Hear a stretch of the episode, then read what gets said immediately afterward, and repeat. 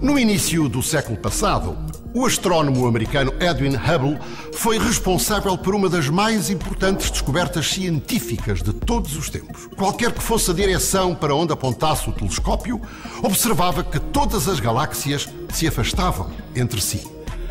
Um universo em expansão e não estático. Mas então, como seria no início?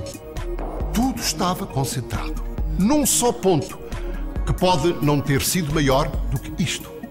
O Big Bang não é uma explosão que levou ao começo de tudo. É sim uma teoria que relata que o universo começou num ponto infinitamente compacto e quente, há cerca de 14 mil milhões de anos, e que se expande e arrefece com o tempo.